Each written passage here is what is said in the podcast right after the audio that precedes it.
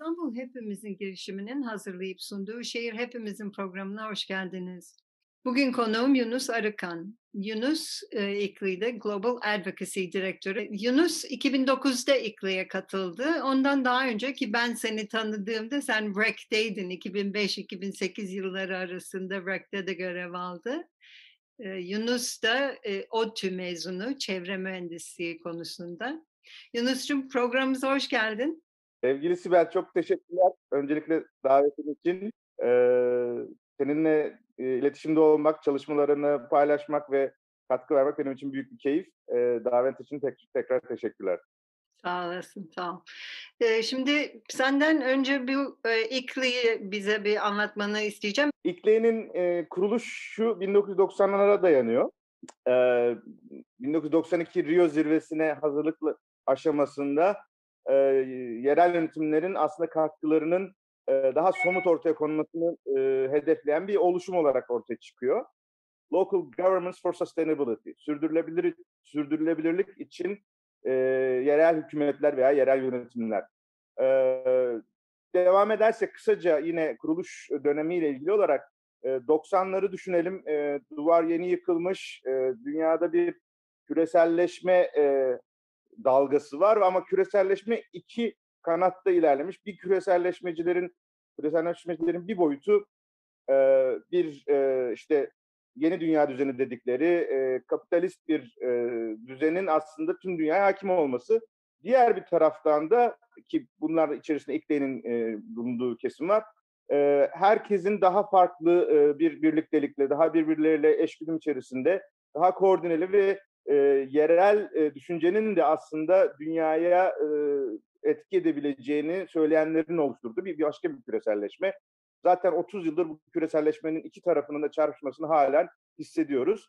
E, 92'de Rio'daki en büyük başarımız yerel gündem 21 tanımlamasının gündeme gelmesi. Yani dünyada ilk defa uluslararası bir e, anlaşmada e, yerel yönetimler, kadınlar, gençler gibi 9 değişik e, paydaş grubunun e, küresel çabalara e, aktör olarak katkı verebileceğinin e, tanımlanmış olması. E, o aradan geçen 20 yılda ki 2015'e kadar gelinen süreçte ne yazık ki e, yereldeki uygulamalar dışında ulusal düzeyde ve Birleşmiş Milletler düzeyinde çok fazla sürdürmek adına mesafe kat ettiğimizi söylemek zor. E, İKLE'nin de e, üyelik profili bu çerçevede e, dünya çapına yayılmış. 1700'den fazla şu anda üyesi var yüzden fazla ülkede e, temsilcileri var ya da üyeleri var. E, üye profili de oldukça yelpazesi geniş. E, 10 bin nüfuslu kırsal bir kentten Sao Paulo eyaleti veya Tokyo veya Seul gibi metropoliten kentlere kadar uzanan bir e, değişiklik e, içeriyor ve bu hem bir avantaj hem dezavantaj ve somut olarak bir e, uluslararası dernek olarak amacımız da e, küresel sürdürülebilirliğin yerelde hayata geçmesini sağlamak. Buradaki tanımımız da beş temel patikamız var e, sürdürülebilirliğinin yerelde hayata geçmesi için. Low emission dediğimiz daha çok işte e, atıkların e, azaltılması ve en, en az indirilmesi. E, resilient dediğimiz işte e, afetlere dirençlilik, dayanıklılık. E, nature based dediğimiz doğa tabanlı çözümler.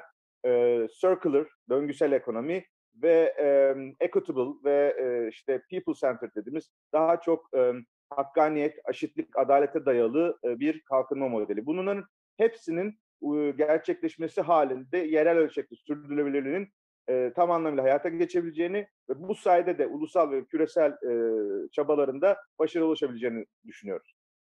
Şey ilginç hani dedin ya yani ülke bazında e, çok başarılı olduğunu göremiyoruz ama e, işte koplara bakalım yani büyük anlaşmalar hep ülkeler tarafından imzalanıyor hatta ve hatta e, bu yerel yönetimler e, ben şey hatırlıyorum mesela Kopenhagen'de e, belediye başkanları orada ısrarla bizi de aranıza almanız lazım diye böyle e, ısrarla şey üzerinde duruldu.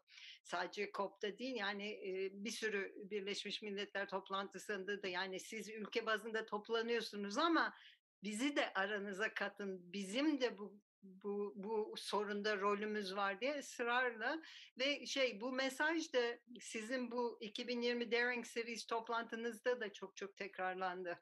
Söylediğinde çok haklısın. Aslında aslında temel e, sıkıntılardan bir tanesi de buydu.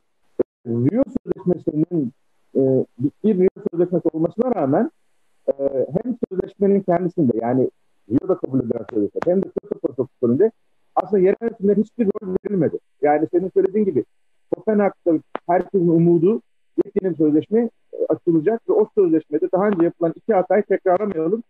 E, bu sefer e, herkesin rolünü ortaya koyalımdı. 2009'da bir başarısızlık ancak 6 sene sonra düzeltilebildi.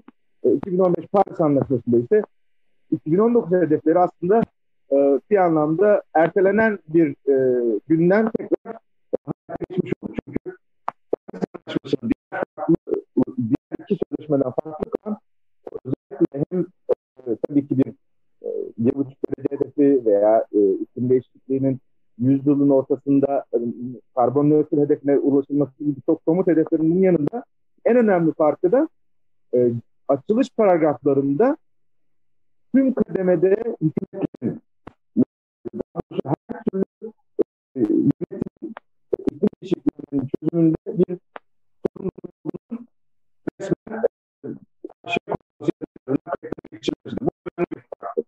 Tabii, tabii. Ee, şöyle mesela şeye baktığımızda hani şehirler, yerel yönetimler niye bu kadar önemli diye baktığımızda hani sadece iki şey. Mesela nüfusun yüzde ellisi e, kentlerimizde yaşıyor ama emisyonların yüzde yetmiş beşi kentlerden kaynaklanıyor.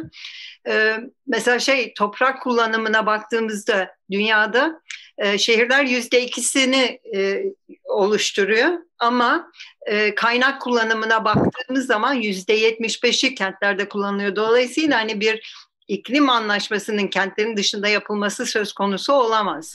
Sadece nüfus olarak bakmamak lazım. Hem söylediğin kaynak yönetimi ama bununla beraber e, şu yön de çok önemli. Ekonominin çok büyük bir e, artık kentlerde ve tarih boyunca da aslında inovasyon, e, yenilikçilik kentlerden çıkmış. E, bu anlamda da e, yerel yönetimlerin yönetim kapasitesi de özellikle son bu 30 yılda e, kendi kendilerini yönetebilme kapasitesi, vatandaşlarıyla e, ilişki kurma becerileri ve birbirleri arasındaki iletişimleri de çok çok ilerledi. Bu ulus devlet modeli son 200 yıllık bir kavram. Kentler binlerce yıldır hayatımızda var. Kentlerin e, tekrar gündeme gelmesi de aslında e, bir başka bir e, döneminde bir başlangıcı. O da şu e, e, küresel e, sorunlar e, gerçekten sadece e, sınır içi e, düşüncelerle e, çözüme ulaşmaktan çok uzak. E, hem sorunların kaynağı hem de sorunların çözümü açısından e, pek çok alanda ortak kullanabilecek yöntemler e, ulusal sınırların dışında da e, hayata geçirilebilir. E, bunu avantaja çevirmekte fayda var. Çünkü özellikle bu kadar birbiriyle iç içe geçmiş, Covid'de de gördük bu, birbiriyle bağlantılı bir e, dünya nüfusunun e, farklı çözüm yöntemlerini kentler üzerinden uygulaması mümkün. Siz Ekim ayında bu Daring Cities 2020 konferansını düzenlediniz. Ee, gerçekten çok e, etkiliydi. Hatta şey bazı istatistikler vermek istiyorum. Bu e, Üç hafta sürdü. 200 saatlik bir toplantı oldu. 475 konuşmacı. 150 ülkeden de 5000'e yakın insan katılmıştı. Yani gerçekten çok ilginçti. Üzerinde durulan beş tema vardı. Bunlar hani iklim toplantılarında hep alışık olduğumuz bir kere temiz enerji konusu, temiz e, ulaşım konusu, dayanıklılık ve adaptasyon. E, fakat e, tabii finansman da hep konuşulan bir konu ki buna tekrar dönmek istiyorum ama benim için en azından iklim çerçevesinde e, yeni bir e, tema şeydi. E, bu nature-based solution dediğimiz doğa temelli e, bu çözümler. Pardon, izleyicilerimiz için bu konuyu biraz açar mısın? Bu e, kongre bu sene ilk defa düzenlendi ya da bu forum diyelim. E, ama bir arka planı var bu bu etkinliğin. E, İkli 2009 yılında Almanya'nın Bonn kentine taşınıyor ve 2009 az önce de konuştuk Kopenhag krizinin de e, yaşandığı bir dönem ve e, Kopenhag'daki başarısızlık hepimizi tabii ki çok derinden etkiledi ve ne yapacağımızı soruyorduk kendimize. Bizler buna nasıl cevap vereceğiz? Ee, artık Birleşmiş Milletler düzeyinde hiçbir şeyin e, hayata geçiremeyeceği gibi bir e, düşünce vardı ki bu en çok kentleri e, zedeleyecekti. Çünkü biz şunu biliyorduk ki uluslararası sürecin e, e, zayıflaması kentlerin çabalarını da e, azaltacak ya da bizim işbirliğimizi de azaltacak. Biz o anlamda resilient cities, dirençli kentleri gündeme getirdik. Çünkü diyorduk ki e, iklim değişikliği mücadelede başarısızlık devam edecek. E, dünya bir buçuk iki derecenin ötesinde üç derece doğru ilerleyecek e, sıcaklık artışında ve biz kentlerimizi afetlere hazırlamalıyız. O dönem için de bu çok önemliydi ve e, o e, iklim değişikliğinin afet e, ve e, e, özellikle su kaynakları olsun, kentsel ısı dağları olsun, sağlık olsun bu konuları sürekli gündeme getirdik. Her yıl bunu düzenli olarak yaptık. Bu toplantılar sırasında uluslararası süreçlere de katkı verdik. E, ve e, özellikle Paris Anlaşması'nın da hazırlıklarına yardımcı olduk ve 2015 hatırlarsan sürdürülebilir kalkınma hedeflerinin de kabul edildiği bir dönemdi. E, ve o 5 sene sonra da zaten onun nasıl hayata geçirileceği tartışıldı. Dolayısıyla geçen 10 yıl aslında zor bir 10 yıldı ve e, biz kendimizi ona hazırladık. Ve biz e, o 10 e, yıl boyunca hem kendi e, kurgumuzu, kendi kapasitemizi geliştirmek hem de yeni kurulacak bu dünyanın içerisinde yer almanın çabasını verdik. Dolayısıyla bir belirsizlik, bir e, nereye gideceğimizi bilememezlik hakimiyeti vardı. Ama 2020 e, de yeni bir dönem de başladı. Özellikle 2030'a kadar geçecek süreçteki alınacak e, ya da yapılacak uygulamaların önümüzdeki 100 yılı belirleyeceği söz konusu. 2020 aynı zamanda Paris Anlaşması'nı gerçekten hayata geçebileceği ilk yıl. Çünkü yeni e, ulusal bildirimlerin aslında Paris Anlaşması'nın gerçekten ruhunu yansıtabilmesi e, olası. Dolayısıyla yepyeni bir dünya düzeni ortaya çıkacak ve bu sadece iklim değişikliğinin e, bir e, karşı çıkış, bir e, tepkisellikten ziyade yepyeni bir uygarlığın kurulması, yepyeni bir e, e, hayat tarzının e, yansıtılması dönemine girdiğimizi biliyoruz. Dolayısıyla sadece bir reaktif düşünceden ziyade daha e, aktif, daha yapıcı, daha e, umut var ve daha e, dönüşümcü bir e, tartışmayı e, gündeme getirmek istedik. Bu anlamda zaten hem de adını değiştirdik, Daring Cities olarak kullandık. Sen de çok güzel bir e, Türkçe e, çevirisini buldun, Yürekli Kentler. E, hem de içerik olarak da aynı e, felsefeyi yansıttık. Örneğin senin bahsettiğin bu e, biyolojik e, şey, doğa tabanlı çözümler olsun, e, döngüsel e, çözümler olsun. Aslında iklim değişikliğinin de bu alanlara girmesi tesadüf değil.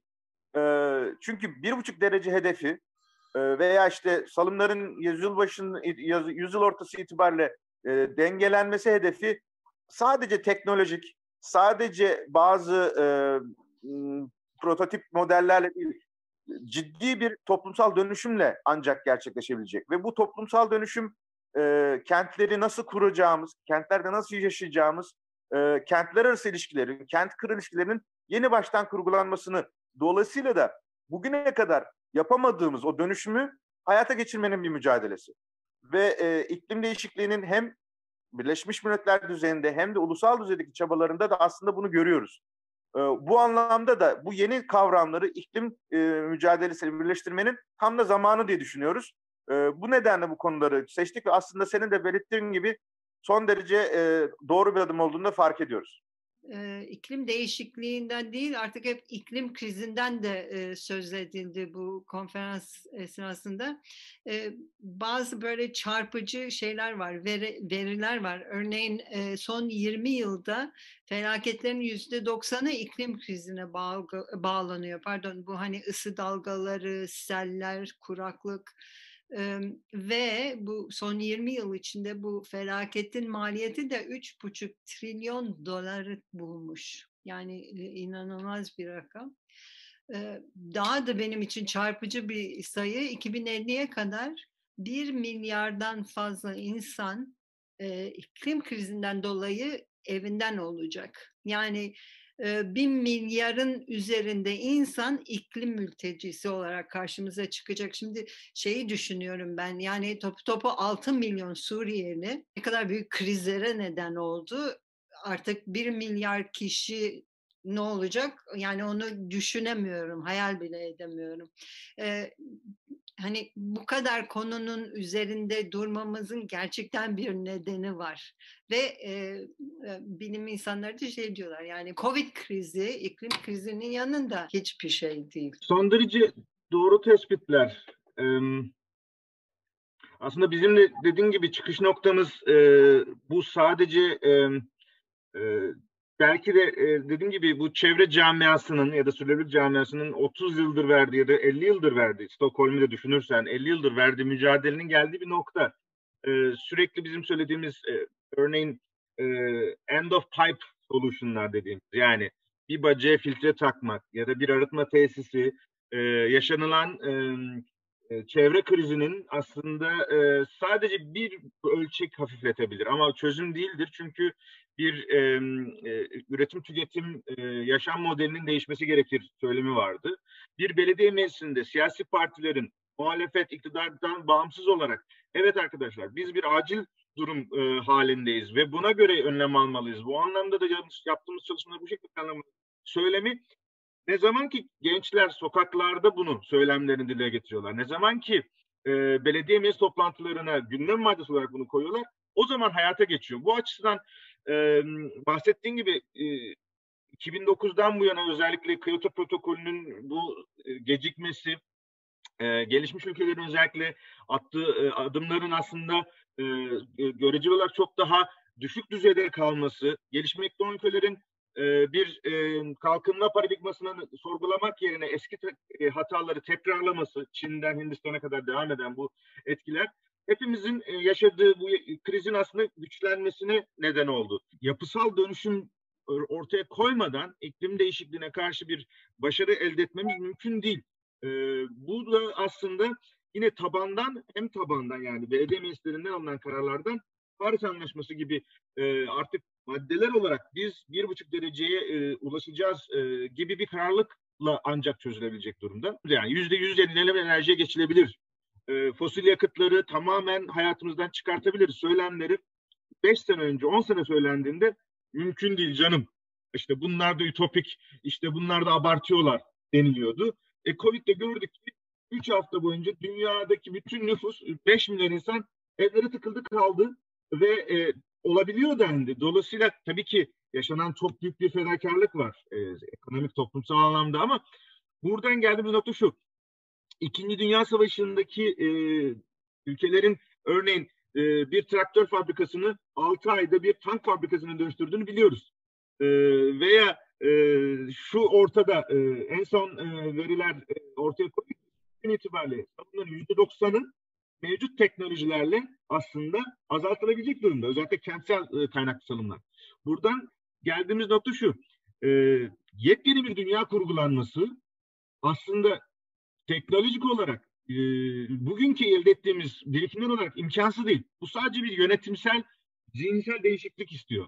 Bu da e, sadece tepeden inme, evet ben yaptım oldu, bu kararı aldım sen uygulayacaksın diye değil, e, toplumun tüm katmanlarını hem e, tartışmaya katmak hem de onların katılımını arttırmakla geçiyor. Ve burada yine bir başka örnek e, son e, birkaç ayda İngiltere'de de yaşandı, Fransa'da da yaşandı. Citizen Assembly yani bir e, vatandaş meclisi. Bu tip e, çözümler artık daha fazla gündeme gelmek zorunda. E, burada e, tabii ki e, e, etki edecek en önemli nokta ekonomik ilişkiler. Yani bu sektörde şu anda ekmeği yiyen, fosil yakıt sektöründen ekmek yiyen binlerce şirket, binlerce şirketin on binlerce çalışanı yepyeni bir yeni sektöre geçecek. E, ama bu kaçınılmaz bir son e, ve bunun hazırlanmasını e, örgütlemek zorundayız. Yani kentlerimizi, kırlarımızı bu dönüşümü bilinçli olarak hazırlarsak bunun etkilerini en az endirebiliriz ve buna hayır diyenleri de ikna edebiliriz. E, Japonya bile aslında şimdi gördünüz uzun süredir direnen bir ülke. O bile dedi ki evet ben fosil yakıt kullanmayacağım. Ben 2050 ortamında e, yapacağım, e, karbon nötr yapacağım. Bunun da sebebi Japon kentleri, Japon e, bölgesel yönetimleri e, nüfusun %70'ine yakın bir orandaki yönetimlerin tamamı e, biz 2050 itibariyle sıfır kent olacağız dedikleri için Japon hükümeti aslında bu da, e, kararı alabildi. Dolayısıyla bu hem e, yukarıdan inen bir e, uluslararası bilinçlilik ama aşağıdan da gelen evet biz bu dönüşümü yapabiliriz. Toplumun her aşamasını bunu hazırlayabiliriz ve bu talep aslında bizim de istediğimiz bir talepti. Dolayısıyla daha hızlı adımlar atmamız gerekir söylemini hayata geçirmenin tam da zamanı. Evet, 2019'un ikinci yarısında hatırlarsan İngiliz halkı Londra'da sokaklara döküldü ve parlamento sonunda 2050 yılına kadar ka- karbon nötr olmayı kabul etti. Yani bu tamamen halkın baskısıydı. Orada e, yine güzel örnekler var. Şimdi karşılaştırma yapıyoruz. Japon örneğini verdik. E, Kore'de benzer bir örnek var. Yani Kore'de e, 5 Haziran'da e, Kore'deki 200 küsür belediyenin tamamı iklim acil durumu eylemini ilan etti. Belediye meclisinden bu kararı aldı. Bir ay sonra e, işte karbon nötr olmayı hedefledi. İki ay sonra Kore parlamentosu bu kararı aldı ve e, Kore Baş Cumhurbaşkanı bunu e, e, ilan etti. İngiltere'de de benzer bir şey oldu. Örneğin ilk e, acil durum e, kararları Glasgow, e, Londra gibi kentlerden çıktı. İlk e, ka, ka, karbon nötr hedefleri yine 2045'lere doğru e, Glasgow, Edinburgh, Londra'dan geldi. İskoçya 2040 dedi. Arkasından bütün e, ülkeyi kapsayacak şekilde e, Westminster ya da işte e, Birleşik Krallığın hükümeti bu kararı almak zorunda kaldı. Bu söylediğin e, çok önemli çünkü esas kalıcı dönüşümler bu e, tabandan tavana yükseyen ya da daha doğrusu ulusal veya federal yönetimlerin e, diğer katmanları duymasıyla mümkün ve onlardan gelecek e, bilinçli veya kararlı adımların on, e, federal ve ulusal hükümetlerin yok sayması mümkün değil artık. Evet, evet. Ben biraz daha böyle halk konusunda durmak istiyorum. Özellikle Finlandiya'nın Turku kenti çok ilgimi çekti. Onların çok güzel çalışmaları vardı. Orada da halkın tüketimi konusuna odaklanmışlardı. Yani Turku Belediyesi evet yenilenebilir enerjiye yatırım yapıyor. İşte döngüsel ekonomiyi çok önemsiyordu. Aynı zamanda halk arasında da bir bu bir buçuk derecelik yaşam tarzına ilgi çekmişlerdi. Hatta şöyle bir şey vardı. Kişinin kullandığı her hizmetin, her eşyanın üretim, nakil, kullanım ve atık sürecinde salımları göz önünde bulundurmamız gerekiyor. Hatta şöyle bir istatistik verdiler. İnsanların sera gazı salımlarının yüzde 55'i enerji kullanımından kaynaklanıyormuş.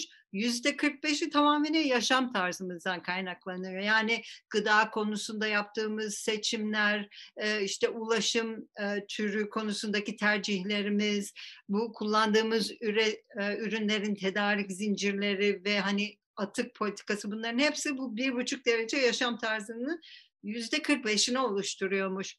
E, hatta ve hatta Finlandiya bir web sitesi oluşturmuş, Lifestyles e, testi geliştirmiş. E, ben de hatta girdim ve baktım, daha doğrusu testi aldım.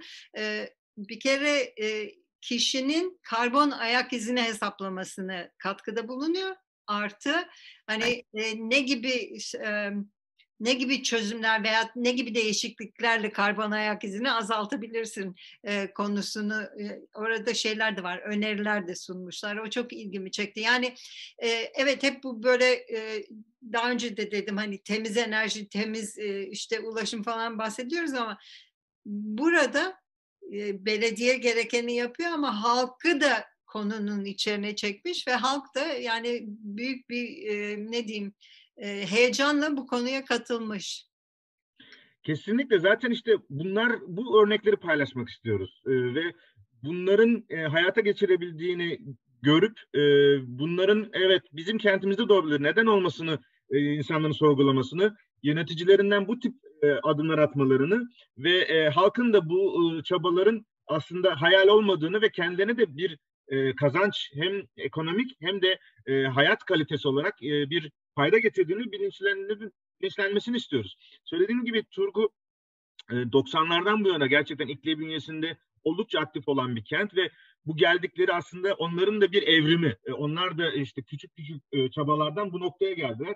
Tabii İskandinav ülkelerinin dünya ölçeğinde iklim değişikliği olsun, yaşam kalitesi olsun pek çok ülkeye model olduğunu da biliyoruz ama Turku bunun da belki de hani e, krem de la krem dedikleri hani en uç noktası belki de e, çok bilinçli bir yönetici e, e, let, e, let, profili e, çok bilinçli bir e, ekip yani belediye personelinin bilinçliliği ve halkla iç içe olmasının getirdiği avantajları çok güzel kullandılar.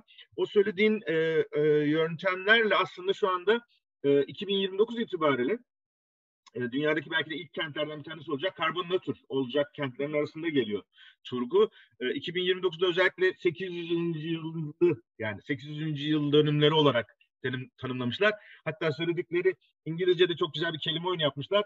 Turku e, Finlandiya'nın en eski kenti, oldest e, ama aynı zamanda boldest yani en e, önde giden, en e, kararlı kenti olarak tanımlanırlar. Bu işte gerçekten e, bunun güzel tarafı bence bir kentlilik kimliğinin etken olduğunu yani bir e, topluluk olarak bir e, bir e, birim olarak e, birbirimize dayanışmanın e, aslında dünyaya da yön vermenin bir, bir parçası olduğunun göstergesi. Hani bizde söylenirdi e, mahallesini temiz tutmayan kendini temiz tutamaz. Bu söylenler yıllardır vardı ve biz bunları unuttuk ve tekrar e, unuttuğumuz değerleri keşfediyoruz. Şu anda bir tüketici devriminden bahsediyoruz. Yani eğer e, Shell, Exxon e, veya işte e, Peabody'ler e, kömür e, yataklarını e, tekrar kazıp da oradan kömür çıkartmaktan vazgeçmiyorlarsa veya e, uluslararası anlaşmaları dinlemiyorlarsa, hükümetler onların e, hala fosil e, yakıt e, sübvansiyonu vermeleri devam ediyorlarsa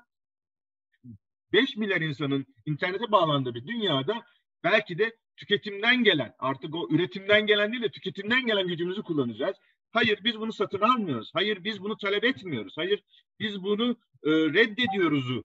Tüm dünyada aynı anda insanlar hayata geçirebilirlerse e, bu üretici firmalarda bir şekilde e, yöntemlerini değiştirmeye, farklı ham madde kaynaklarına yönelmeye muhtaç ve zorunda kalacaklar. Bu 21. yüzyılın getirdiği bir fırsat.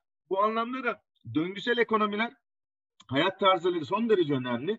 E, bu e, yediğimiz e, gıdalardan e, işte e, kurduğumuz evlerde kullandığımız çimentoya, betona, çeliğe kadar hatta e, bir örnek vereyim ben çok hoşuma giden örneklerden bir tanesi Tokyo Belediyesi biliyorsunuz bu yıl için hazırlanıyordu olimpiyatlara. Gelecek yıl ertelendi. Olacak mı hala bilmiyoruz. Ama madalyaları şöyle hazırladılar. Altın, gümüş, bronz madalyalar için gidip e, altın madenlerinden al, satın almadılar. Kendi vatandaşlarına çağrıda bulundular.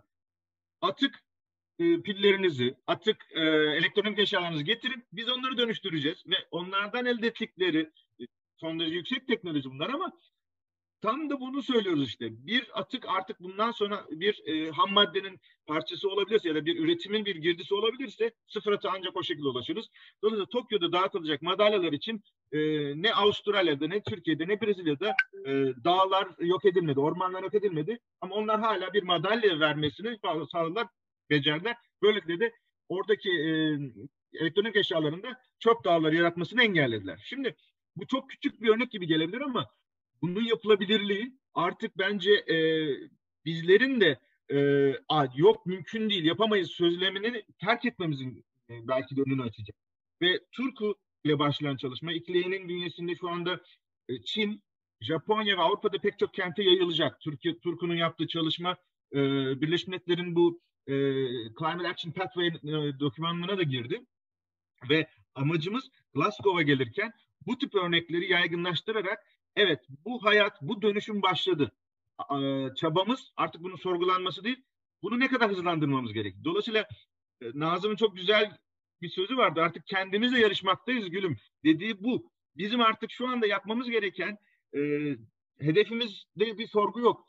Çok daha hızlı gitmemiz lazım çünkü iklimsel kriz işte görüyorsunuz e, Antarktika'dan kopan buzullar 50 kilometre 150 kilometre boyundaki kutupların e, artık paralara doğru gelmesini ortaya koyuyor. Yeni yeni e, buzul dağları gündeme geliyor. İşte e, Sibirya'daki permafrost, Alaska'daki permafrost gerçekten öyle bir noktaya geliyor ki hepimizin o korktuğu senaryolar karşımıza gelecek. Dolayısıyla artık biz başkasıyla değil kendi kendimizle yarışmaktayız ve bu çabamızı dünyanın tamamına yaygınlaştırmak zorundayız. Çünkü e, başka bir çözüm yolu yok. Verdiğimiz örnekler hep batıdan da şeyi de vurgulamak istiyorum. Rwanda'da e, şey e, katılmıştı aktif olarak. E, Rwanda hatta sadece iklim konusunda değil onlar sürdürülebilir kalkınma hedefleri konusunda da çok böyle emin adımlarla ilerliyorlar. Yani e, bu, bu konuda çaba göstermek ille hani e, gelişmiş bir ülke e, olmayı gerektirmiyor. E, yani Kigali Belediye Başkanı'nın üzerinde durduğu bir konu vardı. Ona da değinmeden e, geçmek istemiyorum. E, şey dedi yani biz çok şeyler yapmaya hazırız ama en büyük sıkıntımız finansman. Şimdi e, daha önce de belirttim yani bizim son 20 yıl içinde iklimden dolayı 3,5 trilyar dolar kaybı var. Şimdi bir tarafta bu kaybı koyuyorsun, öbür tarafta e, ülkelerin ortaya koyduğu fonu görüyorsun ve yani çok büyük bir dengesizlik var orada. E, bu konuda neler yapılıyor? Ee, gerçekten Ruanda e, örnek ülke, model ülke olabilecek bir e, deneyimi ortaya koyuyor. Ruanda gerçekten e, büyük acılar yaşamış, yakın tarihe kadar çok büyük acılar yaşamış bir ülke. Yani Afrika'daki en büyük soykırımlardan bir tanesini yaşamış bir ülke. Ee, belki de hani hep dibe vurduktan sonra yukarı çıkmaktan bahsediyoruz. Ee, e, toplumsal anlamda yaşadıkları e, korkunç bir e, acıların üzerine yeni bir toplum kurmanın üzerine yola çıkıyorlar ve söylediğim gibi hem sürüle kalkınma hedefleri hem de örneğin kadınların hayata katılmasında inanılmaz derecede örnek ülke olarak ortaya çıkıyorlar ve bunun bir sonucu olarak iklim değişikliğinde de e, ilerideler. Ve e, Afrika kıtasından e, ikinci ulusal bildirimini, iklim değişikliği konusu ikinci ulusal bildirimini e, yani Birleşmiş Milletler'e sunan ilk ülke. E, bu açıdan bakıldığında, şimdi tam da söylediğim gibi aslında Afrika'nın e, önündeki en büyük fırsat olan e, Batı'nın yaptığı hataları tekrarlamadan ama Batı'nın da geliştirmek ve yaygınlaştırmaya çalıştığı yeni teknolojiler, yeni uygulamaları e, o e, acıları yaşamadan tekrar hayata geçirmek ve Afrika'yı belki de eşleştirmek, e, kalkınma ya da e, yaşam kalitesi yönünde e, bu, bu çabanın içerisindeler. Bu da aslında yine şaşırtıcı değil. Bilinçli idareciler, bilinçli toplumda bunu yapabileceğini çok rahat görüyoruz. Afrika'da örneğin cep telefonu şebekeleri uzun yıllarca hep tartışıldı. Afrika'da köylere hala elektrik gitmediğini biliyoruz ama güneş enerji panelleri ve uydu telefonları veya işte uydu bağlantılarıyla Afrikalıların internet üzerinden e-ticaret yapabildiğini biliyoruz artık. Dolayısıyla geldiğimiz noktada e, sorun e, gelişmişlik, e, şu anki gelişmişlik değil ekonomik anlamda bilinç düzeyi. Siyasetçilerin e, siyasetleri siyasetleri seçen halkın bilinç düzeyi. E, e, Kanada'da da gördük, Amerika'da da gördük. E, yanlış yöneticilerin elinde ülkeler son derece yanlış noktalara da gidebiliyorlar. Bilinçli e, seçilmiş ya da bilinçli e, kitlelerle ülkeler ciddi e, yeni bir başlangıçta yapabiliyorlar. Bu anlamda Asya ve Afrika'nın e, iklim değişikliğine bu kadar kararlı e, tutum alması bizim için şans. Çin, Kore, Japonya, e, Ruanda, Güney Afrika e, buradaki pek çok ülkede aslında şu anda gündeme gelmeyen ama çok ciddi bir dönüşüm var. E, insanlar yeni e, uygulamaları e, bilinçli olarak talep ediyorlar ve e, artık e, yaşanabilir bir dünya kurmanın e, bir e, monopoli yok. E, sadece bunu bilinçli insanlarla yapabileceğimizi biliyoruz ve geliştiğimiz, e, geldiğimiz teknoloji, e, bilgi altyapısı ve iletişim sayesinde e, bunu her yere yayabiliriz. Yeni Zelanda'dan İzlanda'ya, Ruanda'dan e, Çin'e kadar artık dönüşüm her yerde. Evet, evet. Çok olumlu bir noktaya getirdin. Bu Daring Series konferansı gerçekten çok önemli işte konuşmalar paylaşıldı. Yani klasik konferans gibi değildi. Hani ben geldim sunumumu yaptım gittim değil. Yani gerçekten çok güzel bir paylaşım ortamı oldu. Acaba bizim izleyicilerimiz arasında bu sunumları, konuşmaları izlemek isteyenler varsa bu mümkün mü? daringcities.org e, adresine girip e, siteye kayıt olup e, katılımcı olmasa bile bu kaydı gerçekleştirdikten sonra e, bütün oturumları dinleme, izleme şansına sahipsiniz. E, Türkiye'den arkadaşlarımız da buna katılmaya destek olmayı çağırıyoruz. Yunus'cum çok teşekkür ederim. Vakit ayırdın bu tatil gününde. Ee, çok yoğun olduğunu da biliyorum. Onun için çok çok teşekkürler bizi kırmadığın için. Ne demek? Benim için çok büyük bir mutluluk her zaman için ve söylediğin gibi e, umut bir mesaj bitirmek gerekiyor. E, umut olmadan e, yaşanmıyor e, ve umut umutlarımızı büyütmek için de çok fazla gerekçe var. Önemli olan bunları paylaşmak, bunun varlığını herkese aktarmak. Türkiye'deki dostlarımıza beni buluşturduğun için çok teşekkür ediyorum. Sevgili izleyiciler, haftaya tekrar bir şehir hepimizin programında buluşmak üzere. Hoşçakalın.